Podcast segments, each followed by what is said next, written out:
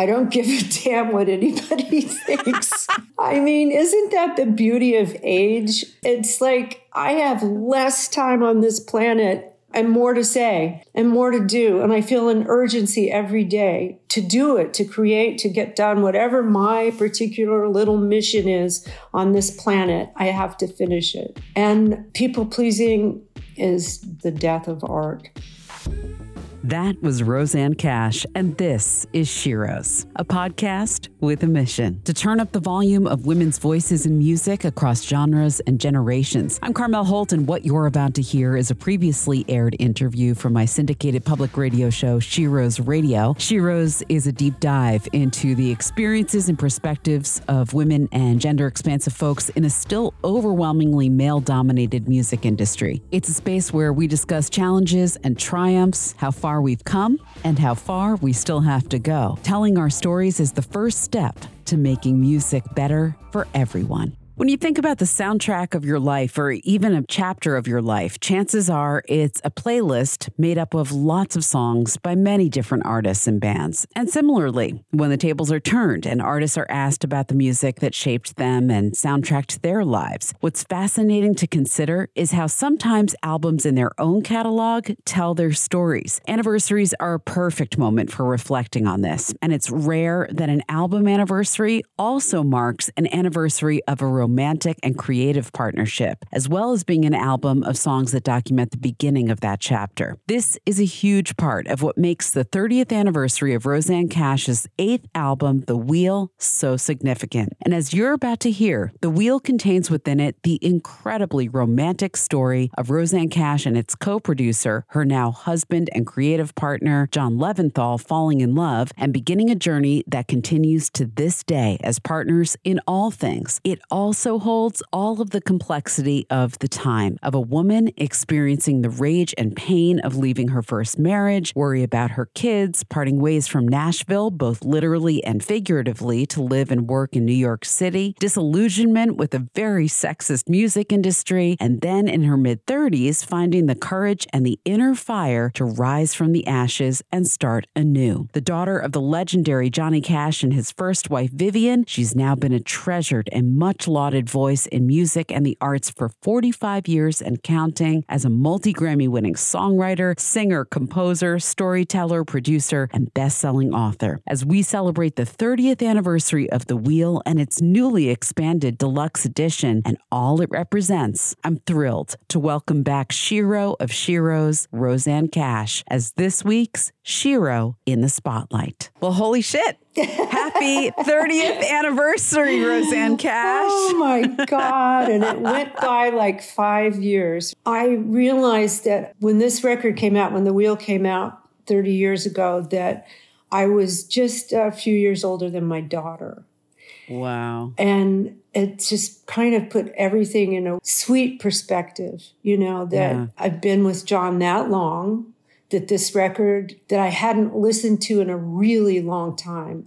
And when I did finally listen to it, I was kind of overcome with the longing and the emotional violence and all the nature metaphors. I feel like I've re-owned it after 30 years. That's incredible. I was sitting with your liner notes and I immediately started to cry. Oh. I was so moved by it. And I thought to myself, like, this on its own is such an incredible love story. Like, we could do a podcast series just on this record and just on this chapter of your life. Well, I guess it's unusual to capture sonically the moment people fall in love. You know, and exactly. Even though that moment went over several months, that's all in these songs and it's on the master recording. And here we are 30 years later. You know, I'm so fortunate. Well, we're so fortunate that we get to share it with you and relive it with you and take a walk down memory lane and also like have it be so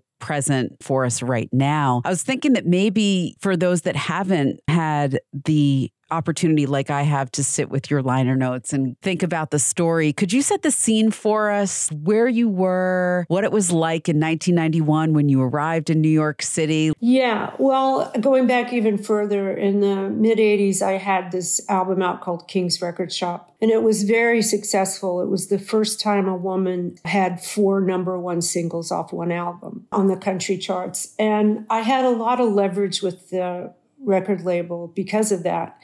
And I said, I want a lot of money and I want to produce the next record myself. Yes. And I got both. And my marriage was falling apart. My marriage to Rodney Crowell, just bit by bit, it was shattering. And I was writing all of these songs that I didn't totally realize were about that outcome. I just thought we were having a hard time. So I made this album called Interiors, and it was a very dark acoustic album, and I produced it myself. And I thought it was the most true work that I had ever done. And I delivered it to the record label, to Sony in Nashville, and they said, we can't do anything with this. Country radio is not going to play these songs. And I was devastated. And I thought about it for 3 months, and I went back in and I said, you got to let me go because this is going to get worse. And they said, we'll miss you. That was it. 12 years. We'll miss you. Wow. So they transferred me to the New York division, and I had met John Leventhal, and I was becoming besotted and bewildered. And my marriage did end. I moved to New York City in 91. John, native New Yorker, he was here. I loved the work he had done with Shawn Colvin and with Mark Cohn. And, you know, he was constantly in my thoughts. And, you know, I had been hit by a lightning bolt, really. But still, there was all this despair about my marriage, you know, and I had kids. It was just awful. And one night I went to see Leo Kotke at the old Bottom Line, one of the greatest listening rooms in the country at the time. Yeah. And before he came out, or at the intermission, I forget, I was just sitting there, just despondent. And I took a napkin and I wrote these lyrics to 7th Avenue. And I thought, well, this is a way into John Leventhal. And I showed him the lyrics. I said, do you want to write the music? And he said, yeah. And then I said, I have these other songs. I had written The Wheel, I had written Sleeping in Paris, I had written From the Ashes. And I said, they're very elemental. And he kind of looked confused and he said, but are they good songs? And I said, yeah, they're good. I said, do you want to produce an album? And he said, I'll co-produce it with you.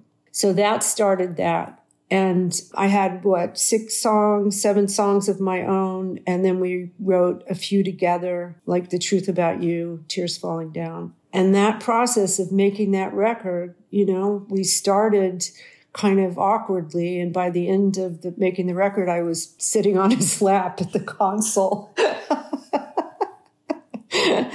And that was 93. The album came out in 95. We got married. Wow. What a story. Like I said, tears. Oh,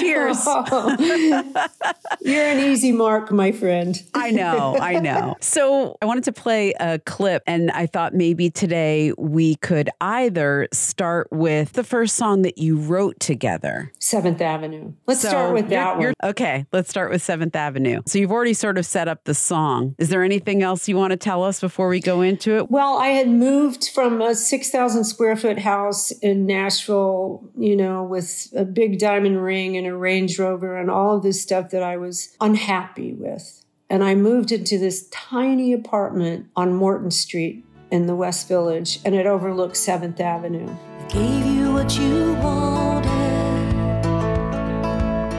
and it took so many years. Now I'm just a part of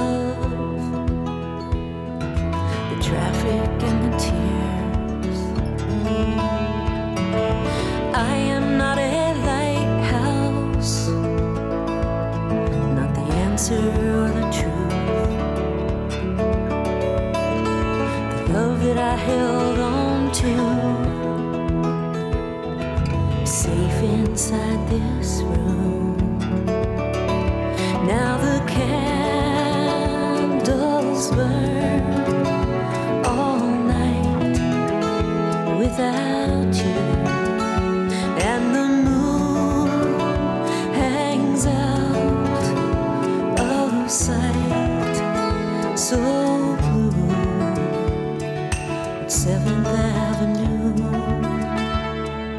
That's 7th Avenue off The Wheel, the 30th anniversary of Rosanne Cash's 8th album. She's here with us on SheRoes, and I'm Carmel Holt. First song that you guys wrote together, you and John Leventhal. So when you said that you thought that that song would be the way in to him, why did you think that it would be the way in? Well, I knew that he was a great songwriter and that he didn't write lyrics. And I knew it was revealing, that it was showing him where I was at the time. And I was ready to start revealing myself to him. And then he wrote this beautiful melancholy melody to it. You know, it's like he got it instantly. He didn't write a rock melody to it. And, you know, I got to say that a lot of people say, oh, man, that's my favorite song on the album. There's just something seamless about it. How did the two of you initially meet? Rodney introduced us. It was kind of a crazy story. So when I was still married to Rodney, around the time I was starting to make interiors, Rodney's record label sent him the tapes of two different artists and asked him to produce one of them. Which one do you want to produce? So he played me both demo tapes. He said, I really can't decide, you know.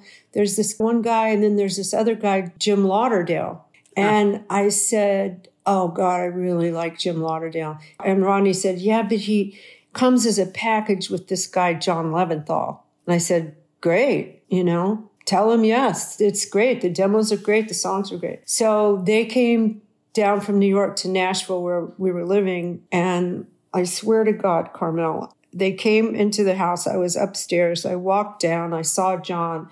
And I said to myself, my life is going to get so complicated.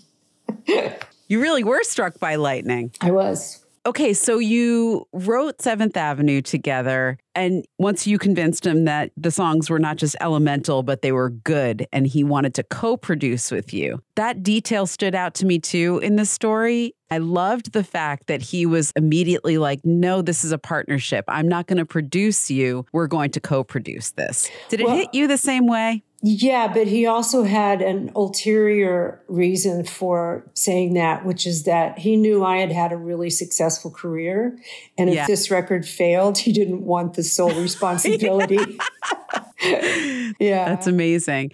It should be pointed out that, like you said, you had produced the albums before. How rare it is still for women to self-produce and to be in the production chair. Yeah, not only that, but women engineers, women monitor mixes, women at the top levels of executive at the labels. It's a little bit abysmal. There is an organization called Women in the Mix, and a friend of mine in San Francisco is part of that, and trying to bring more young women into production aspects of record making. Because, I mean, it's something like 3%. It's ridiculous. It's kind of stuck there. Yeah. One of my monitor engineers is a young woman, and I just adore her. And she's so meticulous. She's the one who's in Women in the Mix. Yeah. I thought for our SheRoes conversation today, as part of it, that we could talk just for a moment about any reflections that you had about who you were as a woman at that time in the music industry and kind of putting it up against how you are now, how you see things and your level of confidence. Any reflections there, if you could kind of like put those side by side? Yeah, I mean, the record industry is a boys' club, and it kind of always has been. You know, thank God for people like Taylor Swift and Beyoncé who are owning it out there, because I think that that changes the equation for all women. And, you know, outside the music industry, like Greta Gerwig, you know, has made $1 billion on Barbie. Got to give it up for these girls who are changing it for all the girls who will come after. But it was not easy. Radio programmers would not play two women back to back. So if you had a record out, you really had to, you know, work to get it fit into a playlist. And they made up reasons for that. Oh, it's disrespectful to put two women back to back. And I mean, I've told this story before that I went into a marketing meeting for my first Sony album, and I was the only woman in the marketing meeting. There were a lot of men in there. And the head of the record label said to me, but the room at large was listening, he said, our chief marketing tool for this album is to make you fuckable. And it was so disconcerting and embarrassing, humiliating and reductive, but it got my hackles up a bit. I didn't say anything. You know how you get nervous in those situations and you're scared to say anything? Well, I was anyway. But afterwards I thought, man, I am good enough to play on the A team. I don't have to be the B team of, quote, women songwriters, women's music. You know, I hate that when they separate us out like we're a B team. Mm-hmm. So I showed less skin. I wasn't going to play that game. And I just focused on being a songwriter. Some things, of course, have changed, and there are women out there who are really owning it. But in some ways, they're still pushing a rock up a mountain. It's still an uphill battle. And how about how it feels to you personally as an artist, how you felt back in the early 1990s around the time of The Wheel? If you could compare how you felt about yourself and your work and your confidence level at that time versus where you are today. Yeah, I mean, I did have real dips in my confidence and insecurity. And you know, the change from having this successful country career to being out. I mean, Interiors got nominated for a folk Grammy, so it was clear I was moving out of that sphere. And then I felt like I was starting from zero again, and I was really insecure. I got invited to do this big touring festival, multi-artist. And 5 years before, they would have put me on the main stage, but they asked me to play on the small stage. And I turned it down because it was just, you know, I had my colleagues on the main stage. And then at the label at Sony, I started seeing that they were putting a lot of money into marketing of a couple of my contemporaries. And it hurt my feelings. And yeah, it rattled me. So I went into the head of the label then after The Wheel, and I said, you got to let me go. And it was kind of the same thing. I wouldn't say they were happy that I left, but they realized that it was time. But then luckily Capitol wanted me, and I moved over to Capitol Records. But I was shaken. I mean, there are things on The Wheel that I listen to and I go, I could have sung that better. I was being so self-conscious, you know. What was I worried about? I wanted to impress John Leventhal and I was, you know, holding back or whatever. But I think going through so many changes at once, getting divorced, moving, changing labels, falling in love, worried about my kids, all of that at once really shook my self-confidence. I had to build back from zero. And how about where you are today? Oh, and where I am today. I don't give a damn what anybody thinks. I mean, isn't that the beauty of age? It's like I have less time on this planet and more to say and more to do. And I feel an urgency every day to do it, to create, to get done whatever my particular little mission is on this planet. I have to finish it. And people pleasing is death. And, you know, second guessing is part of it, but getting outside myself and trying to predict what an audience would want is just the death of art. Why don't we play another track off of The Wheel? I talk to a lot of artists, and most of them are like you. You know, they don't like looking back. Once something's in the rear view, they leave it there. And it's only an event like an anniversary, and especially one that's so personally significant as this one, because it's so interwoven with your love story and the story of your marriage to John. Is there any song on here that you can point to that you discovered something new about now? Well, The Truth About You, I mean, I always knew it was intimate, but I'm struck by how intimate it is, almost to like a degree that I go, oh my God, you know, I don't have any clothes on this song, because it's just me and John on the track, just my voice and his guitar and the harmonica, and I think a little percussion. So he's playing all of that. And I gave those lyrics to him, like not just gave them to him so he could write the melody, but I gave of myself in those lyrics to him. And I was telling him that I knew him deeper than knowing in the present, that I knew him on a cellular, spiritual level. I remember I was very shy about giving him those lyrics. But anyway, in the present time, I listen to it now and I go, oh my God, that's a woman who is so full of longing and love. A young woman who's so full of longing and love. Know the truth about you, babe. Know the stories you tell. I can feel your heart locked up inside you. I swear I know you so well. When the wind blows out across the water, and we stand here in this light, all our secrets fall like raindrops between us, and I know the truth tonight. The Truth About You from The Wheel, now celebrating its 30th anniversary. We have Rosanne Cash with us on SheRoes, and I'm Carmel Holt. It is just so sweet to be taking this trip with you, Rosanne, and you still have so much energy to produce and to do new things. And you just launched the reissue of this record with John solely going independent and having your own label. Well, I had these reversion clauses in my contracts with my labels that my master recordings would return to me after 30 years. Whoa. Nobody signs that kind of contract anymore, by the way. Everybody owns the recordings from day one. So, you know, I was stuck in these 1980, 1990 contracts, and I got the Wheel back. It returned to me. And I have to say, I didn't expect how that would feel. You know, when I knew it was coming, it's like, oh, great, I've got the master recording coming back to me. You know, I'll have that for my kids to sell on eBay one day or whatever. Sure. And then I felt overwhelmed with the fact that I owned it, that it was mine. And it was like talking to my manager and to John, you know, what should we do with this? Let's start a record label. Well, I don't know how to run a record label. Well, there are some people who do, and you could have your own imprint. So John and I formed Rumble Strip Records, and 30 Tigers is distributing it and doing the administrative work. And the reason we came up with that name is that John, during the pandemic, recorded his first solo album, which is going to come out January 26th. And he called it Rumble Strip. I said, well, that is a great name for a label too. So his Rumble Strip is going to come out on Rumble Strip.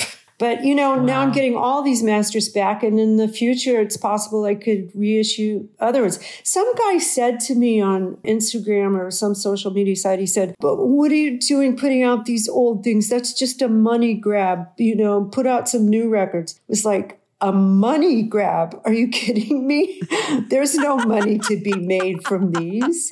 It's purely out of love and the fact that I own it and revisiting it in a really deep way. I mean, 100%. Also, like, think about that. You mentioned Taylor Swift earlier. Think about what she's been doing. I mean, every single time that she gets something back, she puts it back out in her own way. People don't understand, I think, the depth of the meaning of that, especially, I hate to say it, because I hate this phrase too, as a woman. No, but you're right. Music. You're right. But it's true, you know? It's true. It's like we're not under the purview of these big men at the labels anymore to get your masters back, to own it. It is a big deal for women because it's not something we had access to in the past. That's right. When we were talking last, I can't believe that was 2019, we talked a little bit about your SheRoes playlist, and you put Joni Mitchell's Night Ride Home. Oh, yeah. You and I got into this whole conversation about Joni, and it led us to talking about how much of yourself you felt comfortable revealing in your work. Yeah, I mean, Blue was really the moment I realized a woman could be a songwriter. And not only that, realized that she could write about her inner life in a poetic way, turn it into something artful, and put it out in the public sphere and own it. And it's legitimate and it's high art. Well, I don't know if The Wheel is high art, but it is that moment when I plumbed some depths, but also Interiors was too. You know, I realized over time that it's almost a trope to say the personal is the universal, but It really is. It's like, I'm not a unique human being on the planet. Whatever I've experienced, other people have experienced. And that resonance and that connection is what we're hoping for. You know, if somebody says to me, which they do, oh, this record got me through my divorce. This record was around when I was having a hard time.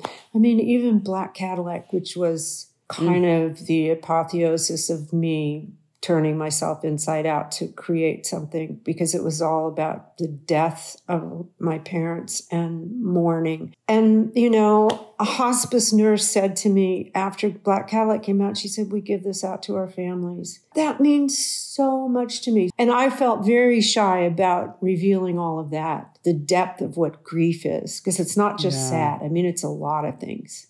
It's anger, it's release, it's everything. But like I said, I'm not the only one. That's the way we connect. So well said. When you look back, was there any moment on this album emotionally that you felt like was a new level of exposing yourself or allowing your emotions to come through in song? I think you said that Roses in the Fire was the angriest song that you wrote. I think it's the angriest song I've ever written. And it's true. I did throw his damn roses in the fire. It's like, this isn't going to cut it, man. Not John's. The ex-husband. Yeah. Well, Roses in the Fire. Yeah. It's not only deeply angry, but there's also some compassion in it. It says another woman's on the telephone, pick it up, tell her you're home. And then when I said, I see your face like broken glass. So I recognize his own pain. But there are other things that are revealing about lust that are super revealing. My song, You Won't Let Me In, you know, it starts out with I'm sleeping in your bed. But I had written that song as just a folk song on my guitar, and I gave it to John when we were making the record, and he just put this sexy kind of R&B rhythm to it that I still like listening to that song. That song, it really still moves me a lot. I'm staying in your house. I'm sleeping in your bed. I'm walking through your dreams. I'm dancing through your head. I'm calling from the streets. I'm crying like the wind. 'Cause you are there and I am here, and you won't let me in. You Won't Let Me In from The Wheel, 30th anniversary of that album. Out now in a deluxe edition with some live recordings too. What was that like, going back to some of those live performances? That's a little nerve-wracking, you know. It's like, oh God, did I miss that note? Does my skirt look weird?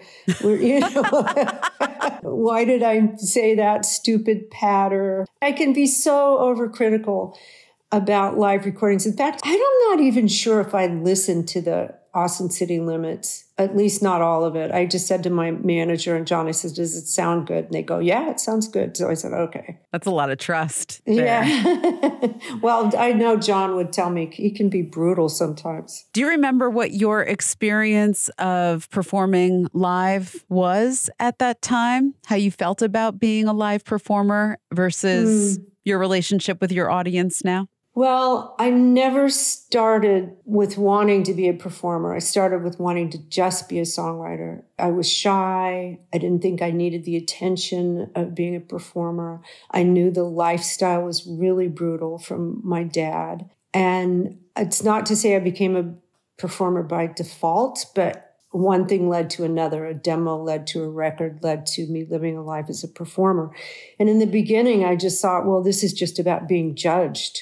It's just you walk out on stage with a knot in your stomach to be judged. But over time, that's really changed for me. I realize it's about energy exchange and about community, and that the audience comes for something and I come for something, and we meet. And I try to sing to the far corners and be inclusive and not just do it as if I'm standing in front of a mirror, but to really show up.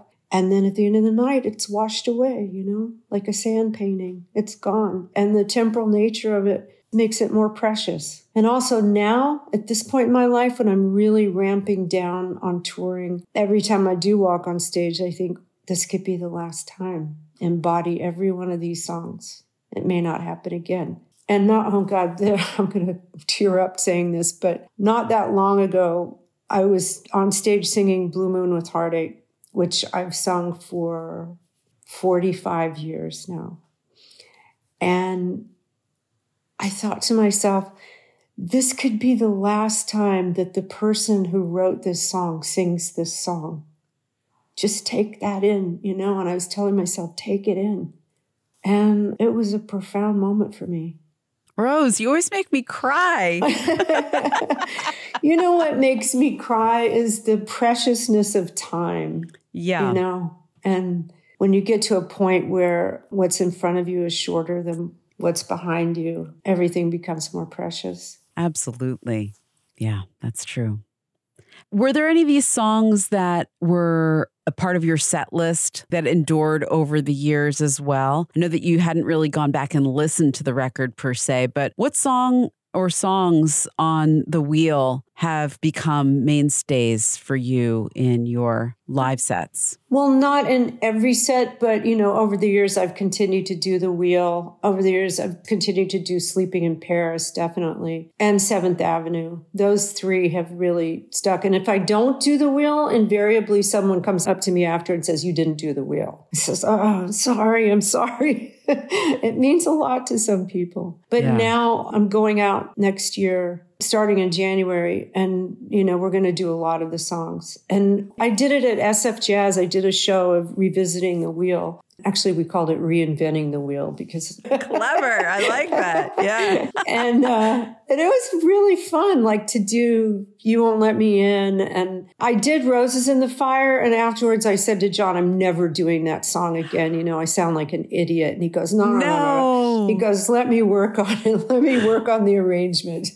So I guess I'll do that too. Yeah, I was wondering which song you'd kept at arm's length the longest that you hadn't touched, you know, since those days. Maybe Fire of the Newly Alive. Some of those lyrics I think are just a little too navel-gazing, but, you know, it's an accurate document of the moment. In what way? Well, it's accurate in that it was how I was feeling. You know, I was consumed by this sense of rebirth, you know, a new life. Yeah. And, you know, I may have gone too deep into the metaphors, the transformative language, but whatever. I don't think so. I mean, again, you know, like listening back to it, getting ready to talk to you today, kind of circling back to the beginning of the conversation where you're telling the story about when you presented the songs to John and you said they're elemental. Yeah. I love that thread, the thread of all of these nature and kind of spiritual, I'm glad, you know, elements in the songs, you know, and they're timeless. Well, thank you. That's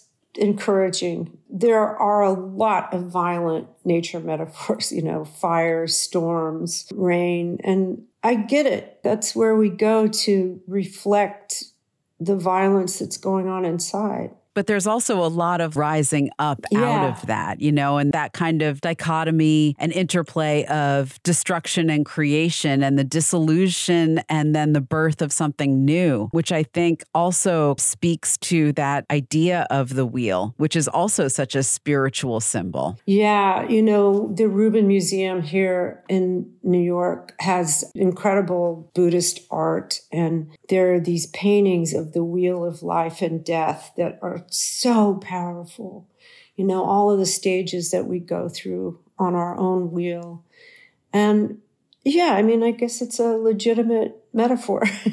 Exactly. We have Rosanne Cash with us on SheRoes, and we're celebrating the 30th anniversary of The Wheel. Since I saw you last, you got another big award. You were the first female composer to receive the McDowell Medal, awarded since 1960. And it's for someone who has made an outstanding contribution to American culture. Congratulations on that. You were awarded that in 2021 during the pandemic. Talk to us about that, and talk to us about getting awards and accolades that recognize you as a woman in music, or being the first woman to fill in the blank. That's important. You know, when that watershed moment happens. You know, I was the first female composer to get that medal. That will always exist. That will always be noted, you know, in the history of the McDowell Medal. Yes. And I'm incredibly proud of that. Of course, then you think, well, there were a lot of composers who came before me, you know,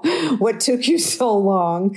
But at the same time, I'm really proud that I broke that little ceiling. Absolutely. What other ceilings do you feel, looking back, that you're proud to have broken? Because you've broken a lot and you've laid some pathways for others.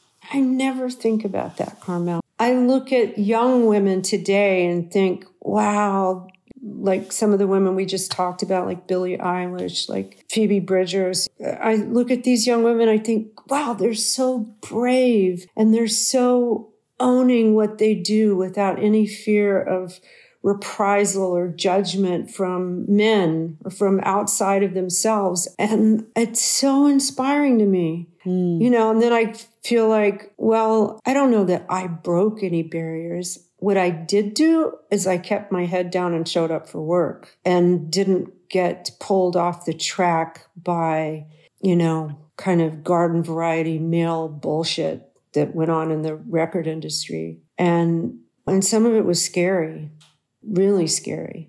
And I saw some women like just say, I can't, this is too hard. I can't do this, and get dismantled by it. It's not to say I'm any better, because I'm sure that a lot of people's experiences were much worse, but it was not easy, you know, to walk into a radio station and have the programmer run his hand down over your ass.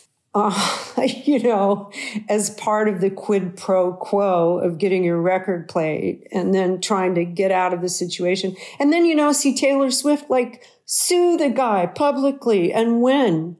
It's like, man, I wish I had done that.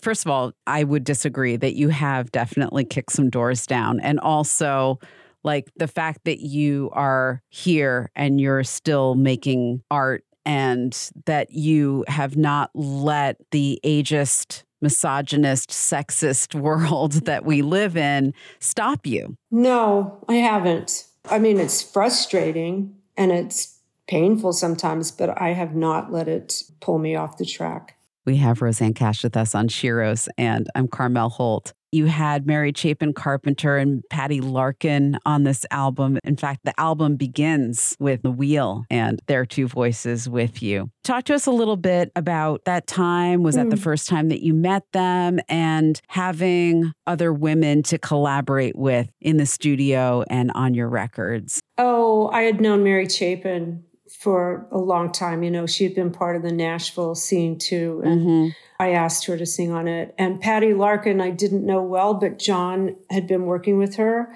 and I loved her voice.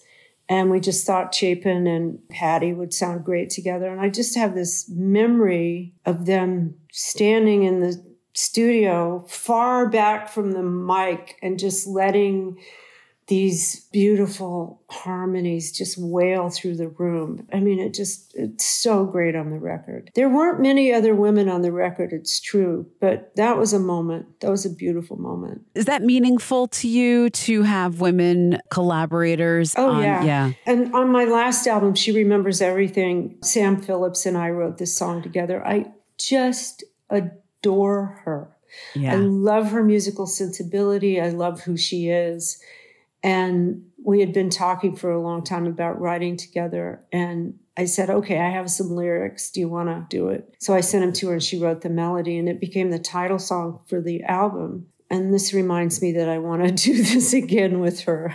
Absolutely. Yeah. And I love that on side 3 on the double album, on the expanded edition of The Wheel, you have side 3 and side 4, the live recordings. And the Live from Austin City Limits features a cover of Lucinda Williams' Crescent City, which I love. It's such a great version of that song. And you like shout her out. She's in the audience, I think. She came to see me play it. It was so fun. Yeah. But she's also on the Columbia Radio Hour, which is also part of the live recordings on the double album of The Wheel. She and David Byrne and I did this thing. I think it doesn't exist anymore, the Columbia Radio Hour. But, you know, Lucinda and I have been friends for 35 years. She was texting me yesterday. I call her the sticker queen because she knows how to make all of these crazy stickers. And I said, Lucinda, I can't figure any of that out.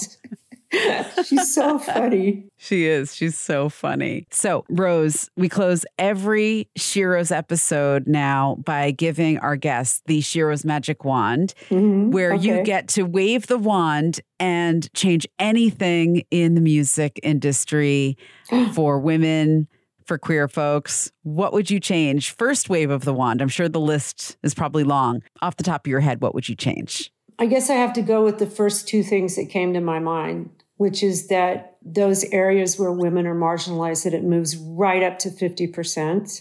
And the other is that judgment disappears, that just the sense of community takes over. And if the sense of community takes over, then women will move up to 50%. Love it. How would you like to close today? What song would you like to close with? Well, we have to close with The Wheel, don't we? I think so. That's what I was going to say, too. Anything else that you want to tell us about this song? That I felt an urgency to write it, like it was bubbling up in me like a volcano. And I was taking care of the kids and I couldn't get a minute to myself. And I called someone to come babysit. And I said, I have to get by myself. I have to write something. And she came. I went in this big closet, locked myself in, and the song came like almost whole instantly. And I was consumed with this fire for John Leventhal. And I sensed that there was transformation ahead for me, even though there was going to be hell to crawl through to get there. How long was I asleep? When did we plan to meet? Have you been waiting long for me? When did the sky turn black? Do you still want me back? I'll pick it all up piece by piece, and the wheel goes round and round, and the flame in our souls, it will never burn out, and the wheel.